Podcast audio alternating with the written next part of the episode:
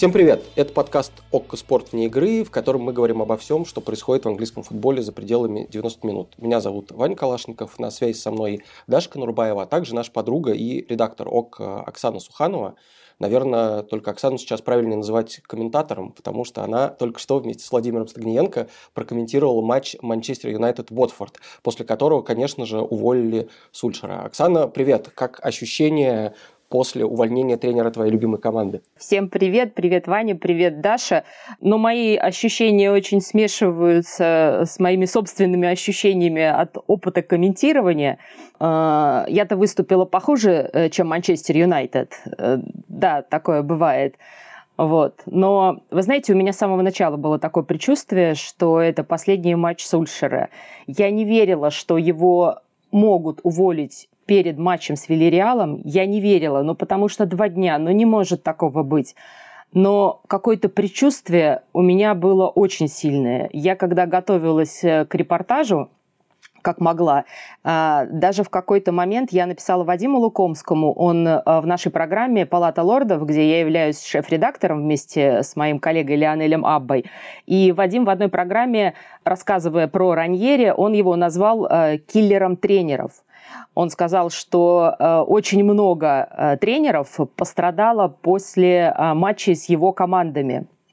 И последним таким убитым, сбитым летчиком был Жозе Мауриньо в чемпионский год Лестера после матча с Челси, вот во второй приход Мауриньо, а, как раз когда Лестер обыграл Челси, Мауриньо уволили. Да, я отлично это помню, еще и потому, что тогда писали, что это месть а, Раньери за тот э, давнишний еще случай в 2004, да, когда Раньери Челси тренировал, а потом Абрамович поменял его на более перспективного Мауриньо, и вот ему, значит, через 12, что ли, лет, да, получается, или, или через 13 лет это отозвалось. Это действительно было впечатляюще. С другой стороны, когда у тебя такая долгая карьера, как у Раньери, я думаю, можно много тренеров убить. Да, абсолютно. Я написала Вадиму, потому что он это сказал немного в проброс, но в а, том состоянии, в котором находился Оли в тот момент, мне показалось, что это, ну, такая тонкая информация, которая для нас может быть тем, что может быть еще одна жертва после э, матча с Раньери.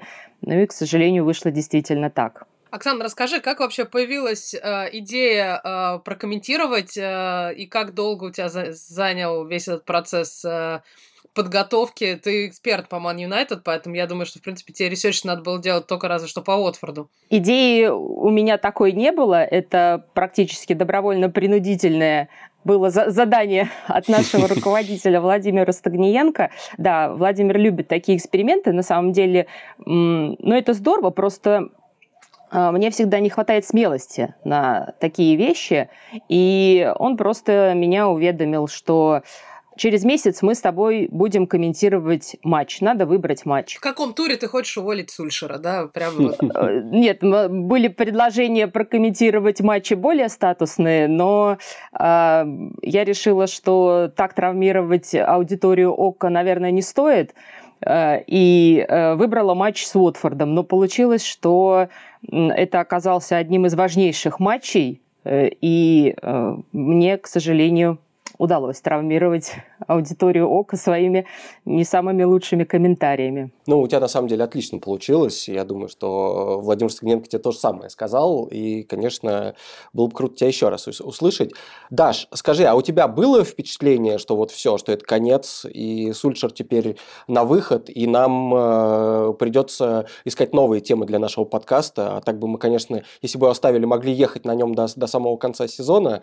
Но ты думала, что после такого результата все, уже его время кончилось и э, уволят его. Я думаю, что на Юнайтед мы точно с тобой будем ехать до конца сезона. Тут как бы без вариантов, а, потому что они еще тренера будут выбирать, потому что тренер будет адаптироваться, потом еще новый тренер будет ругаться с Криштиану Роналду, поэтому я думаю, там а, тем для разговора у нас будет с тобой безумное количество. Ну, было понятно, что мне кажется, что это все. То есть я смотрела этот матч э, в поезде между Лестером и Лондоном. Я ехала, собственно, с утреннего матча Лестер-Челси.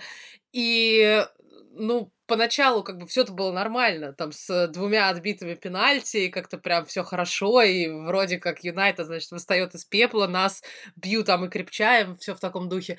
Но потом, конечно, итоговые результаты, когда, когда мой любимый Магуайр особенно удалился, то прям уже стало совсем грустно, и мне кажется, что таким одним из решающих моментов стало интервью Дехея после матчевое, где он сказал, что как бы что-то ничего не понятно нам, и что-то мы вообще не знаем, как защищаться, что с мячом делать. И как бы, когда тебя уже твои собственные игроки вот так сдают, что как бы тут все здорово, замечательно, мы, конечно, все улыбаемся и машем, но мы вообще не понимаем, что делать.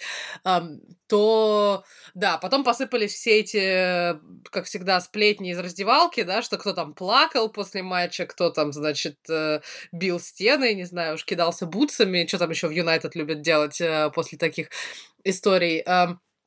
И было, да, понятно, что когда и Сульшер тоже на послематчевое интервью пришел уже со словами, что если руководство захочет делать изменения, то, в общем, э, пусть он поговорит сначала со мной, да, это будет между нами, а не между ним, собственно, и журналистами. И учитывая, что Оля обычно всегда максимально вот держит дистанцию, максимально всегда улыбался, даже в последних самых тяжелых играх, и всегда говорил, что сейчас мы, значит, э, оттолкнемся от одна и, и выплывем, то вот когда он начал уже говорить о том, что, возможно, сейчас руководство будет принимать какие-то решения, мне кажется, стало понятно, что уже, э, что уже все. Ну и да, и потом все эти слухи про там сбор в, в 7 вечера, и, в принципе, достаточно быстро, мне кажется, все это все это решилось, и ну, мне, с одной стороны, честно сказать, грустно, потому что он, конечно, как мы обсуждали в прошлом подкасте, это очень приятный, очень хороший человек, который явно делает все, что он может, но просто этого недостаточно по самым разным причинам.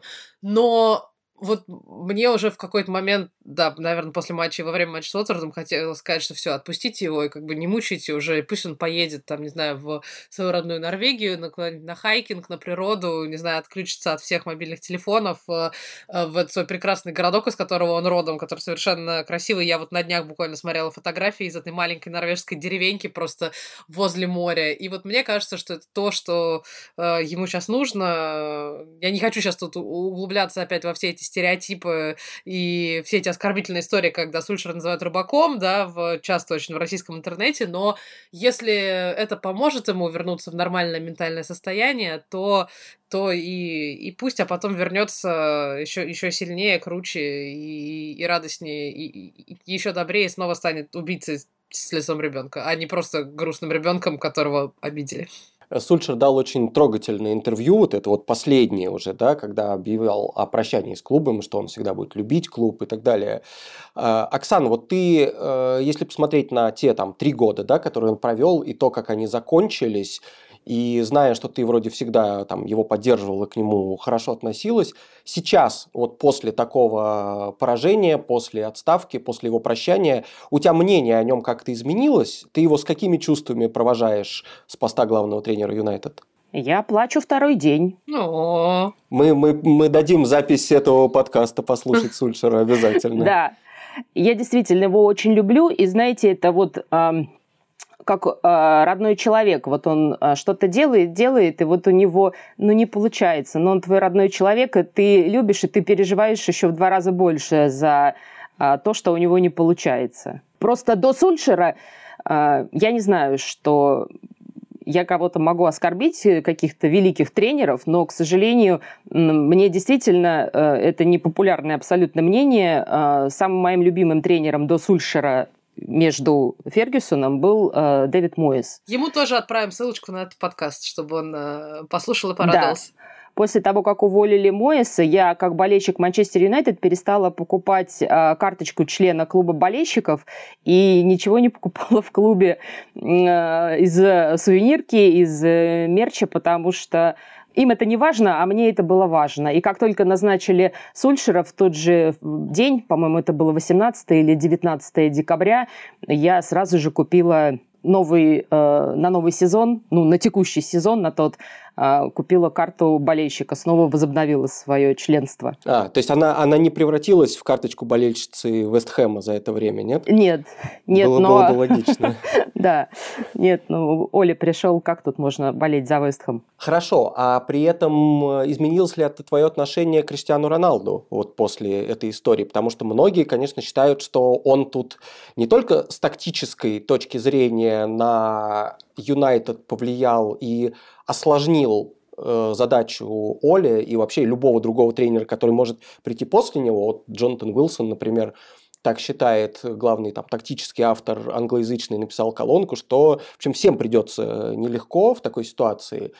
Но вот если брать какой-то даже не тактический анализ, мы тут этим не занимаемся такими вещами, вот, а ощущение от того, э, что Роналду пришел, вроде бы возвращение великого игрока, но по сути все посыпалось. У тебя есть внутренние какие-то эмоции, что вот, не знаю, лучше бы этого не было? Или, или э, что Роналду в чем-то виноват в этой ситуации? Как ты на это смотришь? Очевидно, что Оле он не сможет в ближайшее, самое ближайшее время потянуть такой клуб, э, как Манчестер Юнайтед. Э, не в смысле потянуть, а привести его действительно э, к стабильному состоянию, когда клуб будет брать титул за титулом. Поэтому я считаю, что приход Роналду, он э, ускорил какие-то движения в клубе, какие-то изменения, и, э, ну, уволили бы Сульшера в конце сезона. Ну, и что бы это решило? Может быть, потеряли бы полгода. Да, может быть, со стороны э, Криштиану Роналду э, были какие-то звездные выходки, какие-то требования к клубу, но, к сожалению, это такой статус футболиста. Роналду, Месси, они такие игроки, которые ну вот, как говорят, не клуб выбирает, чтобы они у них играли, а они выбирают клуб, где они будут играть. Поэтому мне кажется, что Алекс Фергюсон, он бы справился. Ну, потому что у него другой характер. И не ранний Алекс Фергюсон, который, у которого тоже были провалы серьезные, как у Оли, а которому вот дали уже второй шанс, и который поймал первый титул, и потом был уже действительно тем Алексом Фергюсоном, которого мы знаем. Вот. Но, к сожалению, Алекс Фергюсон такой один. И э, ну, не убивать же, не выбрасывать же из футбола Криштиану Роналду за это, а Оли, он э, подготовится получше и возглавит еще какой-нибудь хороший клуб и я буду за него рада. Мне, кстати, не кажется, что Криштиану здесь э, можно выставлять таким мировым злом, который вот Абсолютно. пришел недовольной звездой, начал топать, но... топать ножкой и говорить, что дайте мне тренера получше, пожалуйста. Просто мы тоже это обсуждали неоднократно, что человек с очень высокими требованиями к себе в первую очередь, и, соответственно, с очень высокими трени... требованиями к окружающим, от которых зависит его карьера и его, собственно, работа. И если ему э, что-то э, не, ну, не нравится, не получается в том плане, плане, что что-то не работает от людей, у людей, от которых он зависит, то у него, естественно, возникают к ним а, вопросы, и он в силу своего статуса может их задавать э, громче, чем какой-нибудь э, Лингард или э, Ван де Бек несчастный, да, который стал вдруг внезапно тут звездой Манчестер Юнайтед и таким как, как все многие говорят, да, что это очень символично, что именно Ван де Бек забил последний гол при Сульшере. Но я не думаю, что сейчас Роналду будет как... То есть у меня, например, Неймар может ассоциироваться с такой капризной звездой, который вот руки в боки, и что-то что не нравится мне здесь. А Роналду это просто его повышенные требования к себе и к окружающим, и снова тренера он будет спрашивать еще больше, чем Сульшера, мне кажется. Поэтому здесь э, вопрос не в назначении там нового тренера в Юнайтед, не то, что кто понравится Роналду, да, и с кем он будет на ужин ходить, и с кем ему будет приятно работать, а кто просто потянет его требования. Здесь немножко такая обратная логика, да, что обычно футболисты должны тянуть какие-то установки э, тренеров, а вот тут должно быть обратно, что как бы его еще будут так испытывать на, на прочность, э, тем более, что ну, мне не очень нравится то, что сейчас пошли все эти безумные слухи, да, которые говорят, что что-то тренировки кому-то не нравились, кому-то еще там тактические занятия были скучны. Это бесконечно начинается. Это сначала все говорят, что, типа, тренер был слишком демократичный, потом приходит какой-нибудь э, Марсело Бьелса, они такие, что-то тяжело очень тренироваться, не хотим, дайте нам быть обратно демократичного тренера.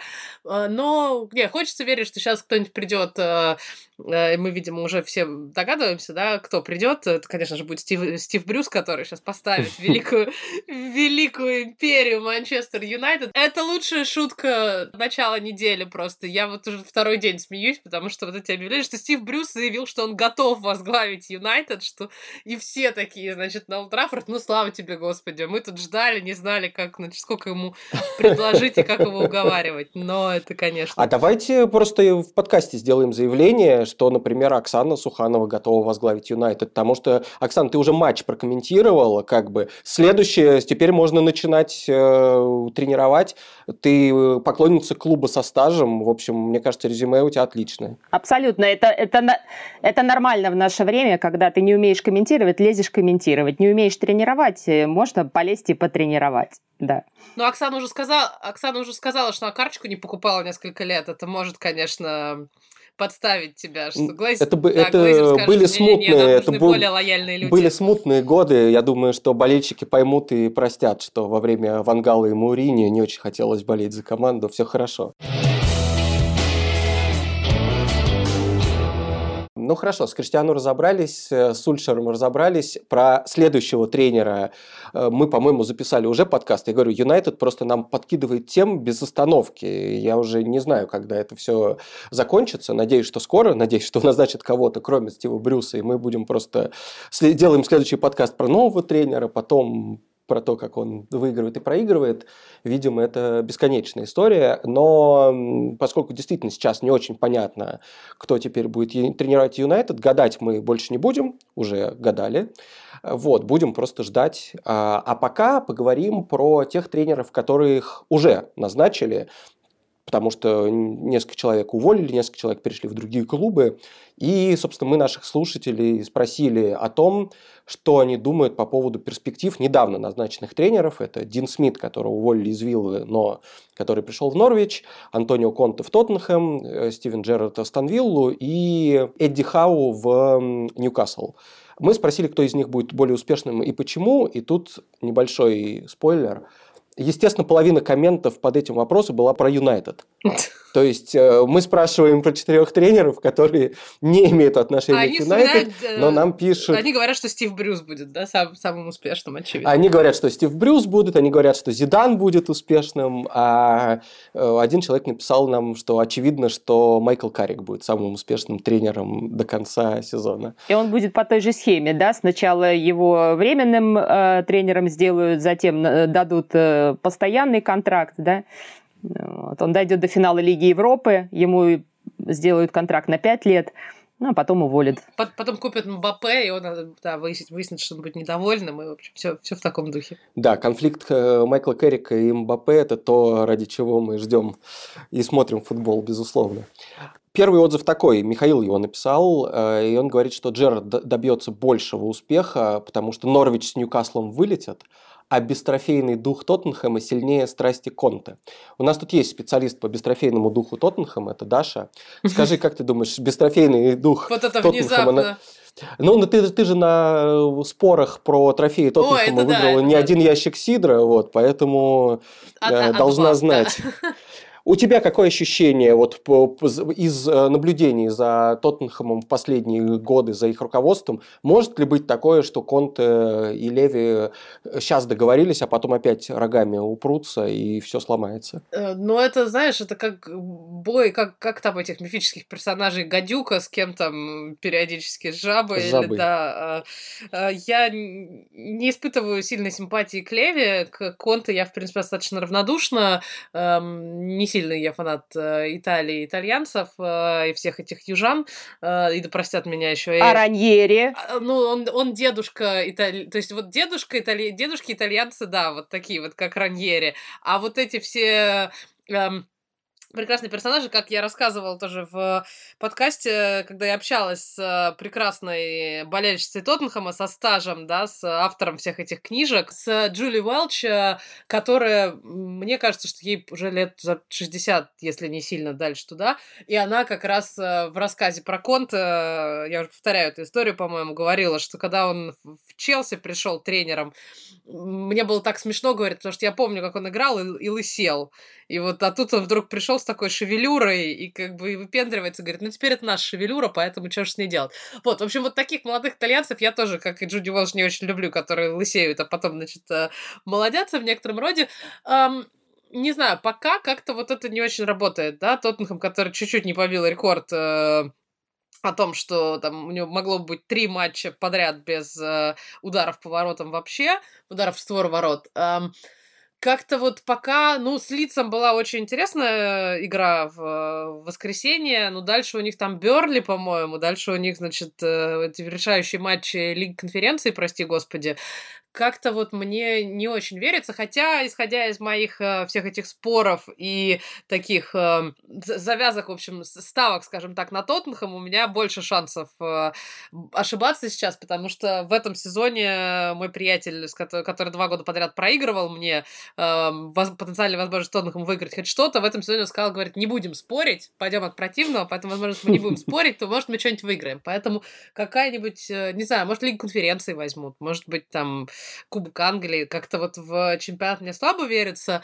эм, потому что, ну, мне кажется, перед Конта стоит гигантская работа, ему надо продать и уговорить Леви продать все-таки Кейна несчастного, который там сидит как это в темнице сырой и всем своим видом страдает. Особенно, когда ездит в сборную Англии, это особенно видно, мне кажется, насколько он, э, насколько ему тяжеловато в клубе, а потом он, значит, в сборную приезжает и бьет там все возможные э, рекорды по голам, хэт-трикам, чему угодно. Вот, и потом перед Конто стоит задача по факту новую команду строить, как бы, и как так ее с нуля собирать.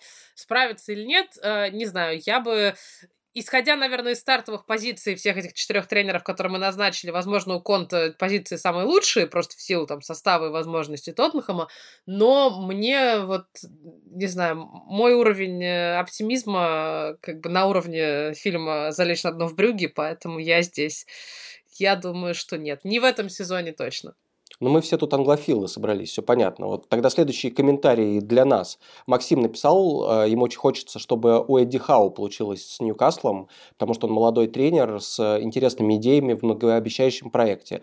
При этом даже возможный вылет Сорок не должен никого смущать. Это будет шансом перезапустить проект заново, продать ненужных игроков, потянуть молодежь, а с возвращением в АПЛ можно думать и о большем. Я, конечно, сомневаюсь, что владельцы нынешнего Ньюкасла думают так же и вообще потерпят вылет в чемпионшип. Думаю, что это для любого тренера станет концом. Хотя, конечно, логично было бы, если ты приглашаешь Хау, давать ему время на строительство команды. Оксан, с британцем получше. Как, как ты насчет Эдди Хау в Ньюкасле? И не кажется ли тебе, что это был такой шаг, чтобы, знаешь, чтобы всю эту истерику по поводу шейхов, э, ну, о которых не, хотел сказать неоднозначное впечатление, но, по-моему, однозначно плохое впечатление у всех, кроме болельщиков Ньюкасла, которые мечтали от Эшли избавиться. Э, не кажется ли тебе, что Нихау взяли специально, чтобы снизить вот этот вот градус ненависти у всех остальных, потому что он очень симпатичный всем тренер? На самом деле я вижу в этом определенный подвох в назначении ХАУ. Во-первых, новые владельцы, они рассчитывали, что они сейчас тут же мгновенно заманят э, тренера топ-уровня, высокого класса. Типа Эмери, да, который, который э, отказался. Э, да, типа Эмери, но а, они никак еще не могут отделаться от своей репутации, и люди не до конца понимают, да, вот э, насколько а, может быть, чистоплотно работать в этом клубе в плане своей репутации, да, потому что а, разные отношения к владельцам клуба.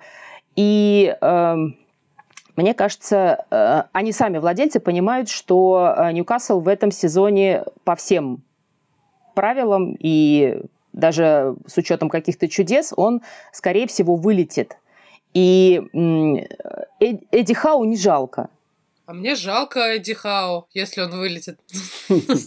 Нет, это я говорю, что так думают э, владельцы. Я сама, я обожаю этого тренера, он мне очень нравится. И э, Мне очень жалко, что он пришел в этот клуб. Я бы не хотела, чтобы он пошел в этот клуб работать. И... А владельцы, они думают по-другому что ну, с Унай Эмери вылететь, ну, вы представляете, Унай Эмери э, в чемпионшипе, это же э, проблемы, это, ну, это какая-то неприятная ситуация со всех сторон. А Эдди Хау в чемпионшипе это не так страшно, думают они. Поэтому, э, мне кажется, все равно к ним в ближайшее время никто из топовых тренеров не пойдет, но они все равно рассчитывают, что они сейчас вылетят, э, Эдди Хау с ними перекантуется в чемпионшипе, он их выведет вновь в премьер-лигу, а там они уже поставят какого-то хорошего тренера. К сожалению, э, они вот считают, что вот просто пускают его в расход, мне так кажется. Даша, ты поедешь смотреть на Ньюкасл еще раз? Да, в ближайшую субботу они приезжают играть с Арсеналом, поэтому я надеюсь, что Дихау к тому моменту выздоровеет, потому что, конечно, нелепо получилось, что он заболел ковидом прямо перед своим первым матчем, у него не получилось а, в это возвращение.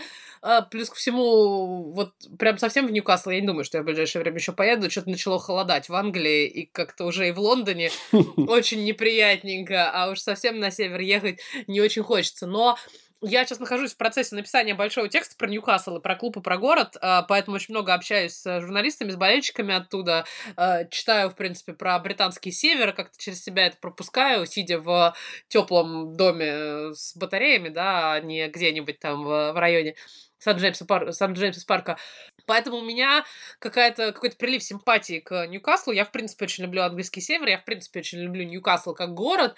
И я здесь э, отчасти, наверное, на стороне э, все-таки владельцев фанатов Ньюкасла, потому что мы уже обсуждали, у нас было пару выпусков назад такой этический подкаст здесь про права человека и про все остальное.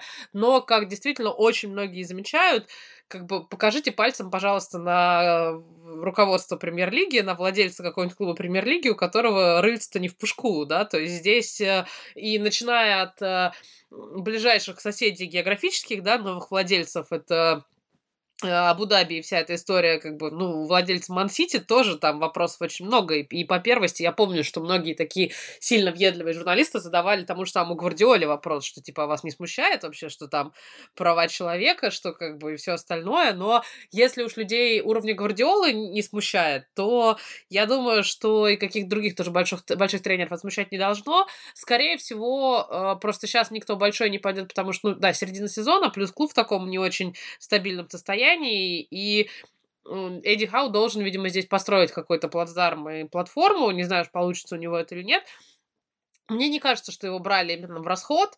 А, с другой стороны, мне не очень кажется, что у него может получиться по той причине, что мы его все знаем по работе в Бормуте, а как я понимаю, с рассказов коллег, в Бормуте у него была максимально тепличная атмосфера, у него его там очень любило руководство клуба, и ему вот там было хорошо настолько, что даже когда у Бормута все было клево, и Эдди Хаус ватали в клубы побольше, там у Арсенала, по-моему, были проблемы примерно в то же время, и ходили слухи, что может возглавить Арсенал, он якобы отказывался, потому что как бы вот ему не хочется ну, по слухам, опять же таки, что ему не хочется быть в состоянии там постоянного психологического напряжения, там, в борьбе за титул и так далее. То есть вот клуб какой-нибудь там серединной турнирной таблицы ему прям прекрасно и замечательно.